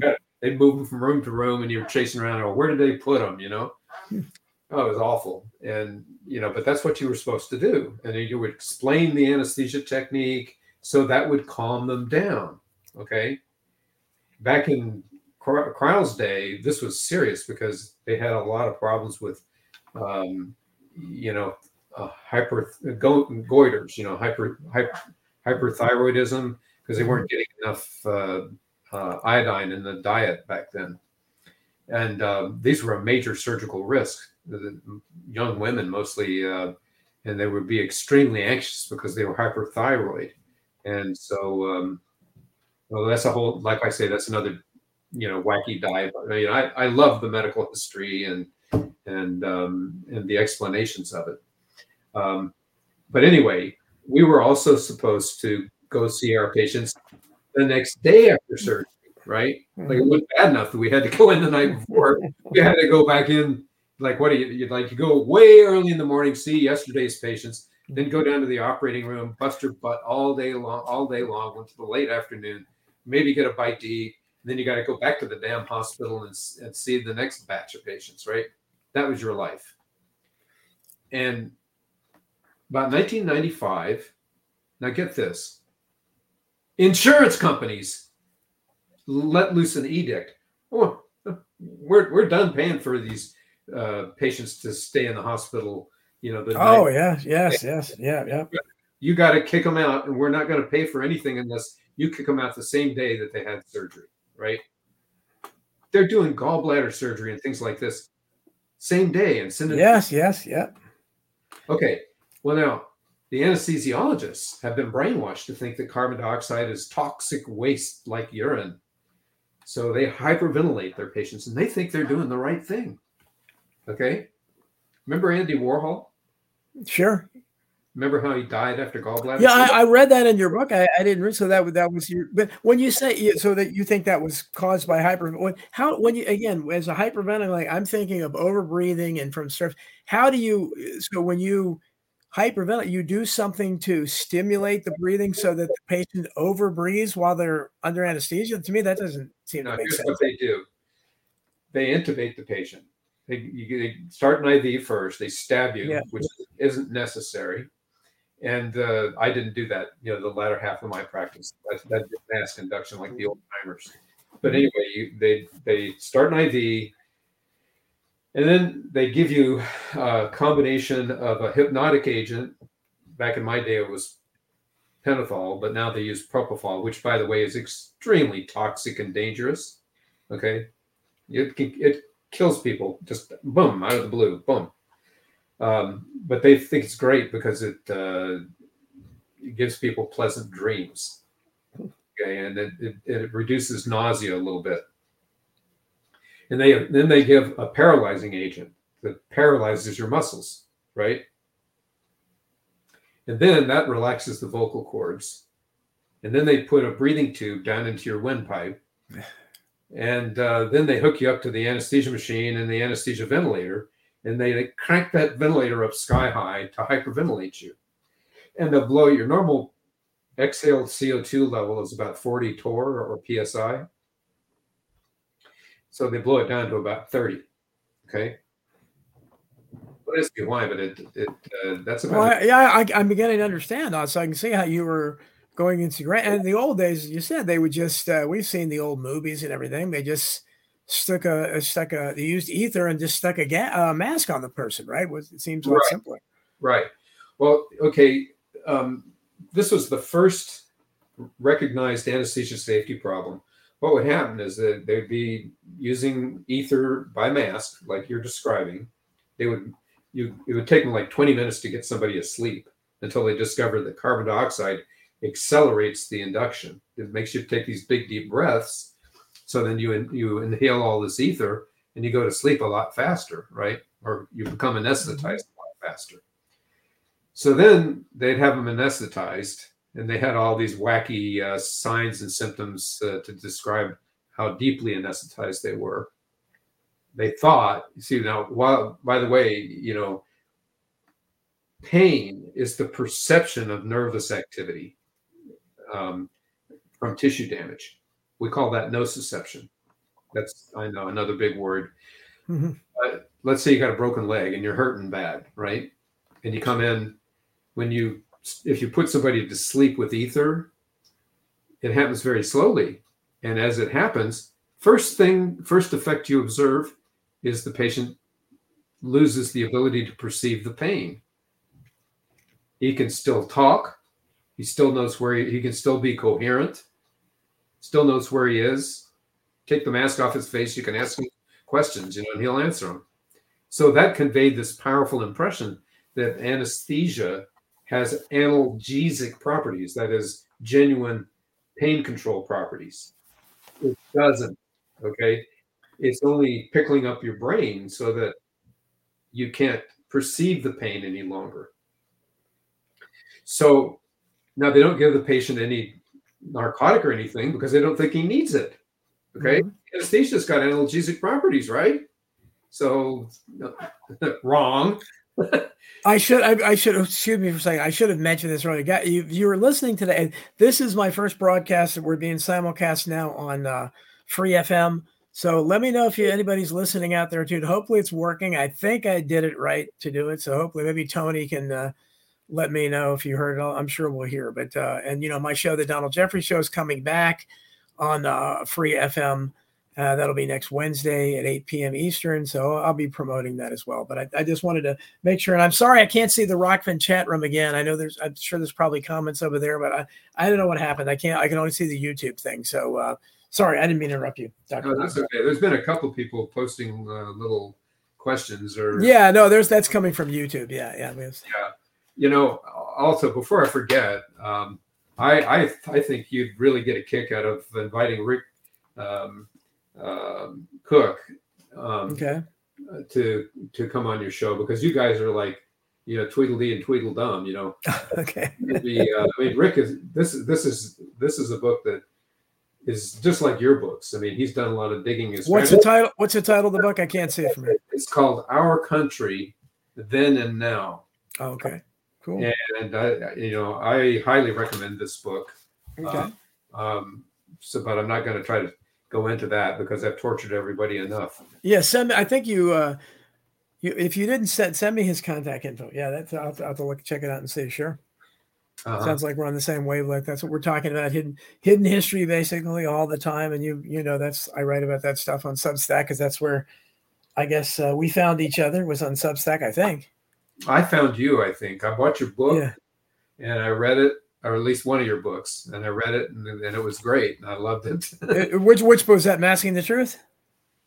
Uh, here I I've got it right here. I think you've published one since I've got this one. Okay, maybe it was. Uh, my glasses and turn. Oh, it's, it's, not that big. It's, it's, I, I didn't know if you got the one about COVID masking the truth. That's, suffice okay. it to say, I've enjoyed your books. They're you know well, they're really that. great. I tell you've done a lot of work and. Well, I, I appreciate that, and I, I uh, it's always a pleasure to talk to um, someone like you because you're. I mean, I'm just a. I guess I, I, I mean, it's kind of of a Rodney Dangerfield thing, but I remind people all the time. I, I'm a community college dropout. I have a high IQ. But uh, you know, I I, I don't were, I don't pretend to be any kind of you know. No, you were bored probably. Well, you know? yeah, I was. I and I I didn't have. Uh, I I never had ambition to make a lot of money, obviously, and I succeeded admirably in that. But but uh, you know, I I uh, just wanted to.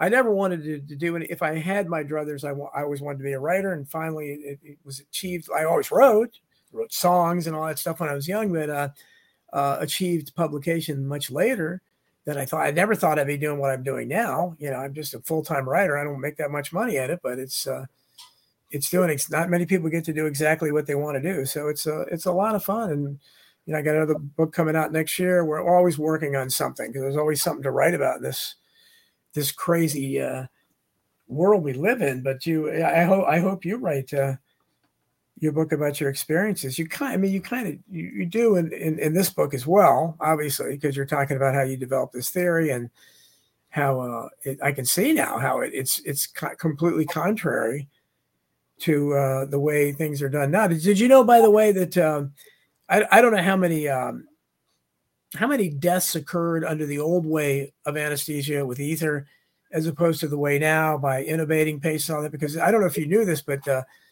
Bill Clinton's uh, mother was an anesthesia nurse, and yeah, she, I read, yeah, I knew that. She she killed a couple people, and supposedly the the same medical examiner Fahmy Malak in Arkansas that covered up a lot of the Clinton body count deaths. Uh, protected her job, and that's why Bill Clinton kept promoting. I, I don't know if you heard that as an uh, anesthesiologist. I thought you might have heard something about that. I did. I, I don't remember where I read it, but I, I, I wanted to finish that uh, example. I was just starting to. Yes, yes, yeah. In those early days, where they the, they would just use simple ether with a mask, and the patient would be breathing spontaneously throughout the surgery.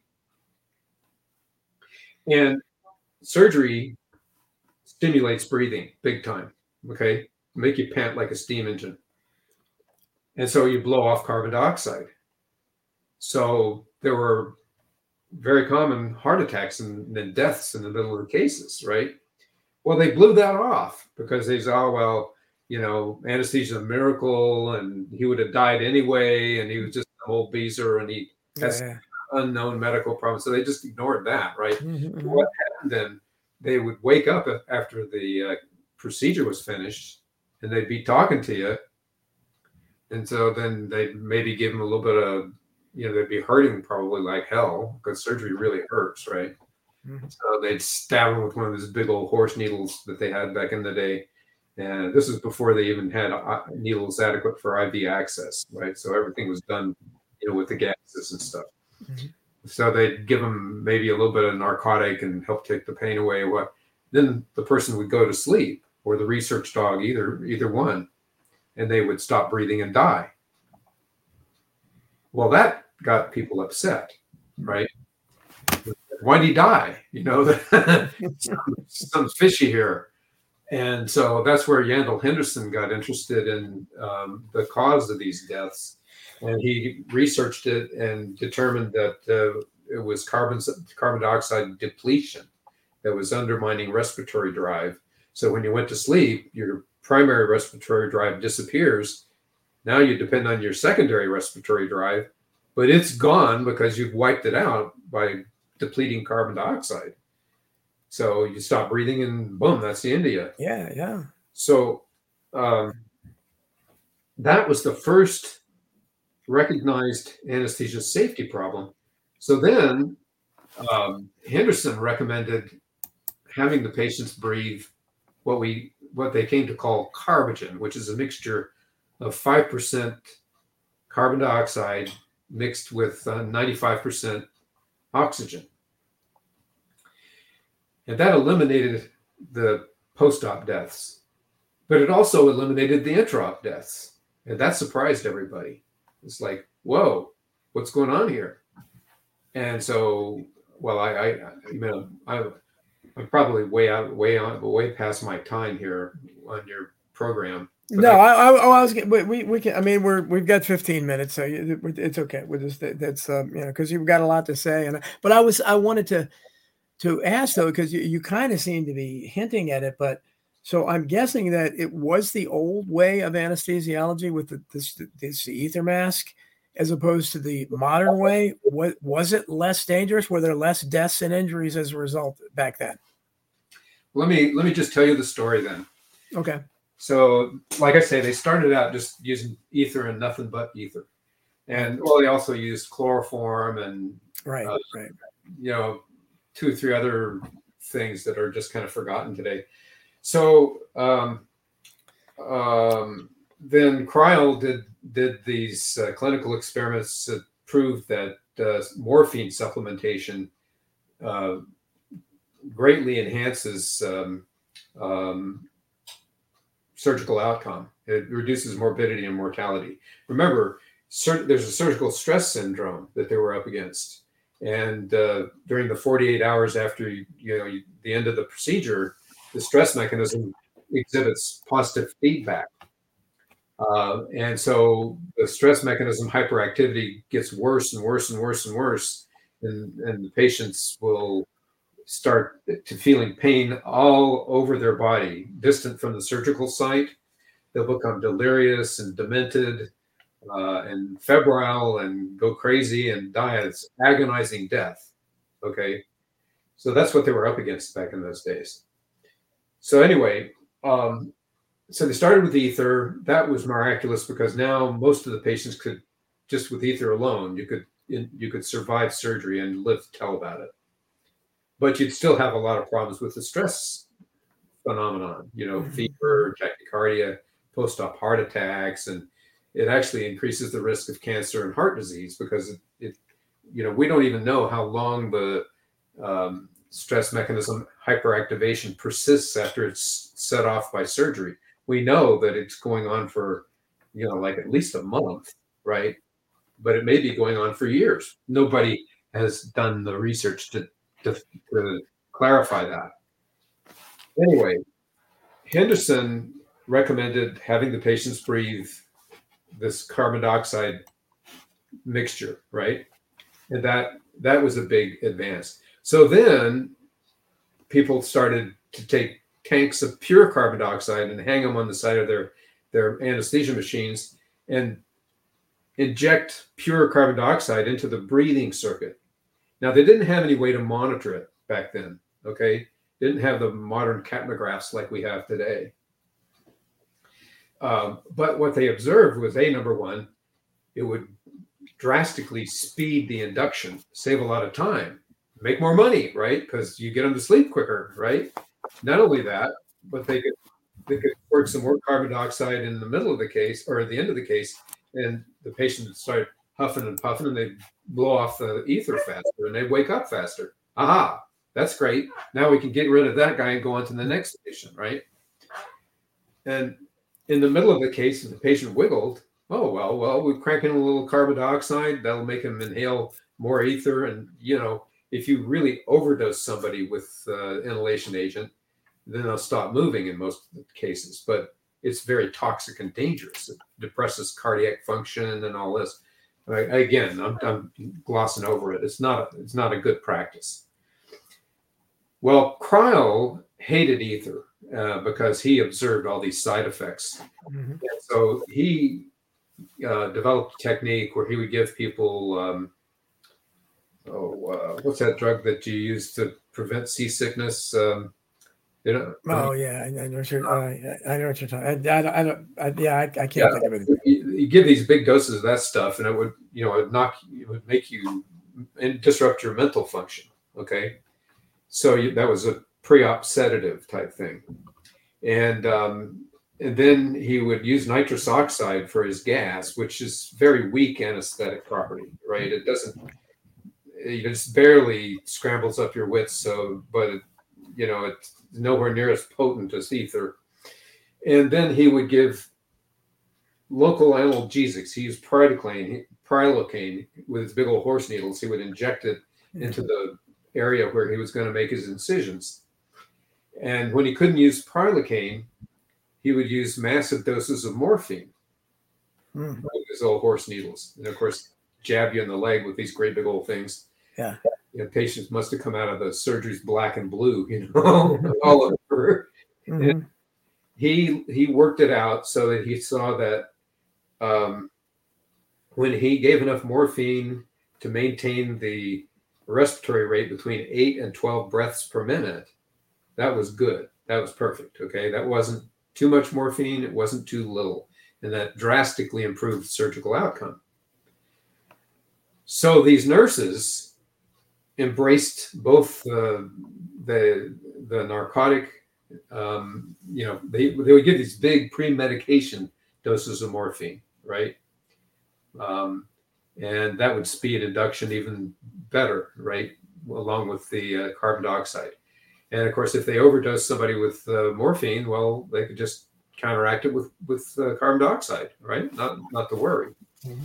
And then, you know, they learned that uh, carbon dioxide, you know, it improves your clinical pulse, and um, you know, so patients would be glowing cherry red from the carbon dioxide because it's opening the capillary gate, it's speeding the transport of oxygen to the tissues. Right, but I, I hate to speak because I, I, I want you to answer a couple questions from the chat room. But so, but the bottom line is, do uh, have things improved or not as far as terms of uh, fatality rate for people going under anesthesia as, as under ether as opposed to today's method? Well, the quick answer is the the guys who founded uh, the anesthesiology profession, Ralph Waters, and they did these bogus, um, you know, anesthesia or animal studies that confused as CO2 asphyxiation with Mhm. anesthesia. And we'd have to go into the deep into the weeds to, for me to explain exactly how that worked, or how the how they they did this song and dance. But they vilified carbon dioxide, basically, you know, destroyed the reputation of the nurses and entrenched anesthesiology residents in practice. And they were using they and Waters taught them to intubate, hyperventilate, and paralyze. And they, so now they're paralyzed. So you don't need the narcotic to prevent patients from moving any longer, right? So it's like tying somebody down to a board and putting a gag in his mouth and bonking him on the head so he's unconscious. And then you start cutting on them. Well, the nervous. But but but but bottom line is it- is it is it more or overall is it would you say things people have a better chance of surviving surgery today than they did when they were using ether? Yeah, but not as good a chance as they had when they during the days of the nurses when they were giving these massive doses of narcotics. Okay, so they were doing so basically things. Okay, because I I because I want to I want to make sure we get first of all a couple people, Houston Higgs and uh someone else uh, was asking about uh, if cur- uh, if time. I'm curious about is what are your thoughts on CBD? What's CBD? CBD. I think you mean CBD oil, you know, from marijuana. Well, marijuana, as far as I'm concerned, is just like taking a glass of wine. It's a Mhm. sedative hypnotic, and uh, yeah, it relaxes you, and that's that's beneficial within limits. I mean, now I don't, I wouldn't smoke marijuana. Um, Right. I recommend putting it in your brownies. Okay, if you're gonna Right, right, sure. because your lungs are chock full of tissue factor and they're heavily innervated with the auton- autonomic nerve endings. And so there are what I the lungs and the brain and the uh, gonads, that is the testicles and the ovaries, and the nerves and the retina. Um, these are just these are tissues that are rich in tissue factor hmm gee, is it any wonder that's where you get this uh, uh, predominance of cancer in those tissues. Mm-hmm. Sure. Okay. It's because they're loaded with tissue factor. And then, then if they have a lot of autonomic nerve endings, then that's also um, um, makes you susceptible to stress. Those like your bowel has a lot of innervation, so that's why you get you know these bowel problems. Sure. Like, sorry, I was going to start to talk about ulcerative colitis. Like my friend Susan treated herself with carbon dioxide, and then she Mhm. quit for a while, and the interest or the interstitial cystitis came back. Hmm. And I said, "Well, Susan, have you been taking your carbon dioxide treatments?" And no, I kind of quit that. Well, for God's sake, do it. You know, see if it, she went Well, back. that- to. Now she's convinced. Finally, Well, And uh, also, Kat Kat Goya. I mean, we're switching gears, but she's a couple times. She, I guess, I missed. Uh, she she wants to know what your view on the war is, the war zone. I guess over in Israel and Hamas. She was interested in your opinion on that. I think Israel is the most biggest disgrace in the world. You know, I just they're it's it's a criminal state, and what they're doing to Palestinians. You know, Israel was forged and born in terror. If you go back to trace the history of the Jewish culture, it, it arose back in the days of Alexander the Great, and you know, well, I recommend you read Durant's History of Civilization if you want to hear about this. Sure. But this is this all this stuff that uh, the, the the BB. I don't want to tell you what I call him. Um, you know, he's just a repellent individual. Mm. what's going on is, and we're involved with this. I'm so ashamed to be an American because of. I mean, Well, and everybody with a public, we can say that you know this on shows like this, but if you look at the Republican debate, the Democrats, the same thing. I mean, they're they're just vying over who can be uh, more pro-Israel. It's it's really uh, ridiculous. And Stephanie Green reminds me that it's CBD is from hemp, so not technically from marijuana, but from hemp. And well, well, hemp is uh, I would hemp is these strands uh, that they uh, they get from from growing marijuana. Then they put it in a, in water and just let bacteria you know degrades it. Then you you shake it around and, and all the flesh falls off and you get these strands and that's that's hemp. But Yeah. uh, And know- Stephanie Stephanie also said she's considering buying your book, but I think she was a little offended by the comment about uh, paramedics being arrogant because she's certainly not arrogant. She's not one, that's for sure. Well, it's just my experience with, with them, and and if she knew my experience, she would probably sympathize with me. Um, you know, they, you know, I had it with this big old paramedic. Um, you know, I, I, I, I won't bore you with it. Yeah, let's uh, get and, and with, I want to I want to we only have five minutes. I want to make sure. Uh, I don't think I missed any other questions uh, in the chat room. Uh, a lot Believe of people. saying a lot of- just tell her that that um, you know doctors are even worse than paramedics. yeah, yeah, yeah, yeah. That's. Oh, what, what do you think? There's, a comment about fluoride in the water. Why do we have poison in the water, doctor? I mean, they, we, we've had it for 60 years, and they think you're a kook if you say. I mean, there's a there's a there's a poison symbol on fluoride, a bottle of fluoride. Why is it in our water? Yeah, I don't really know the answer to that. Um, I was taught in medical school, and you know, you know, everything else that I was taught, to best of my knowledge, was the truth. They taught the uh, mechanism of oxygen transport and delivery, and you know, but that was the influence of, of Dr. Rhodin, you know, who was in charge of everything. Um, you know, I think that there's good evidence that the fluoride strengthens teeth and and Yeah, that's what they. That's cavities, but it's for sure toxic. I mean, yeah. I mean, I don't know. I guess you could say we. You know, Yeah, I, it, it's it's. Uh, I mean, what it created another industry. I mean, think. I mean, if there hadn't been fluoride uh, in the in the water, we wouldn't have this bottled water industry. We wouldn't have all the uh, filtered water tra- filtration systems and all that. So we. Uh, we had, so I, I we we only have a few minutes. So I want I want to give you is anything you missed that you wanted to say, and certainly at the end I want you to make sure to give out any links and uh, promote whatever you want to promote again. oh gosh, uh, there's so many different things, so much more I have to say that um, uh, I, I guess the, the basic message is revolution is in the air. It, it- this is this is it. This is what everybody was looking for for years, it someday will revolutionize medicine and it will introduce a new era of human existence, you know, free from the eternal curse of disease and premature death. Um, we'll be able to quickly control disease, you know, and and it it be safer. The treatments will be safer. They'll be predictable. They'll be practical and comfortable. It's well, just, there's certainly there's certainly no reason for the life life expectancy to be going down in America as it has for the last three or four years. I mean, our life expectancy should be significantly longer at this point. Don't you agree? Totally. That that is, by the way, the, these COVID injections. They're they're in what they're injecting what amounts to live virus. Normally, when you get a bad cold or because COVID is a, a cold virus that's been weaponized with the you know military research. It's called coronavirus, and you know, so this weaponized coronavirus, you know, causes a really nasty disease when it gets into your lungs, right? And mm-hmm. and that actually causes systemic ramification, you know, symptoms. Makes your hair fall out, destroys your sense of smell and taste, and all this.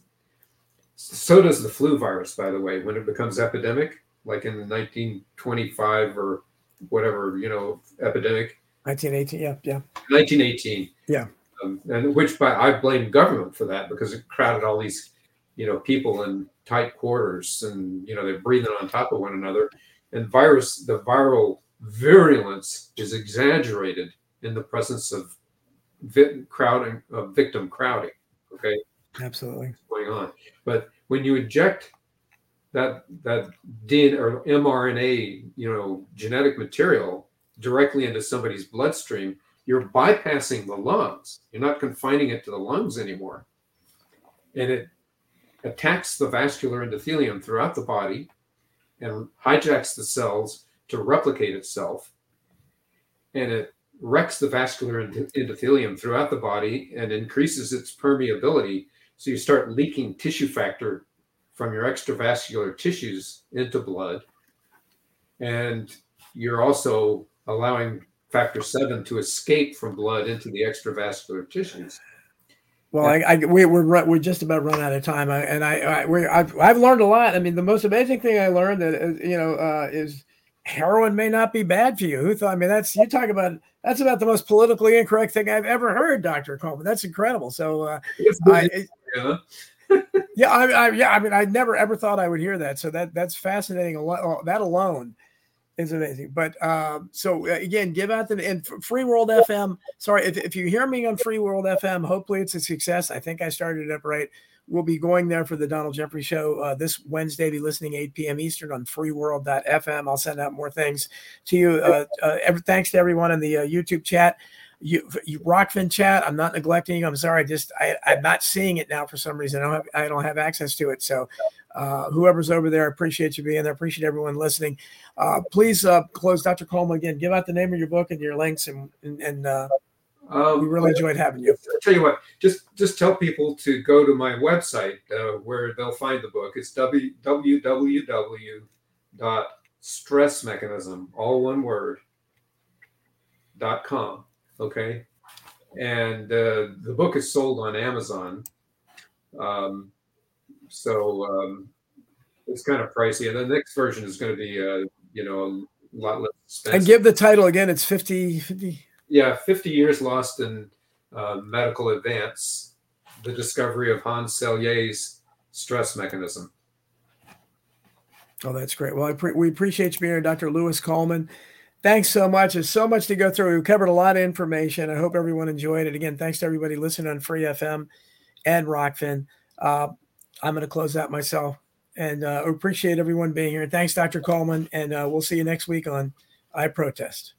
Okay, sounds sounds great. Thanks, thanks, Donald. Take care. Thank you.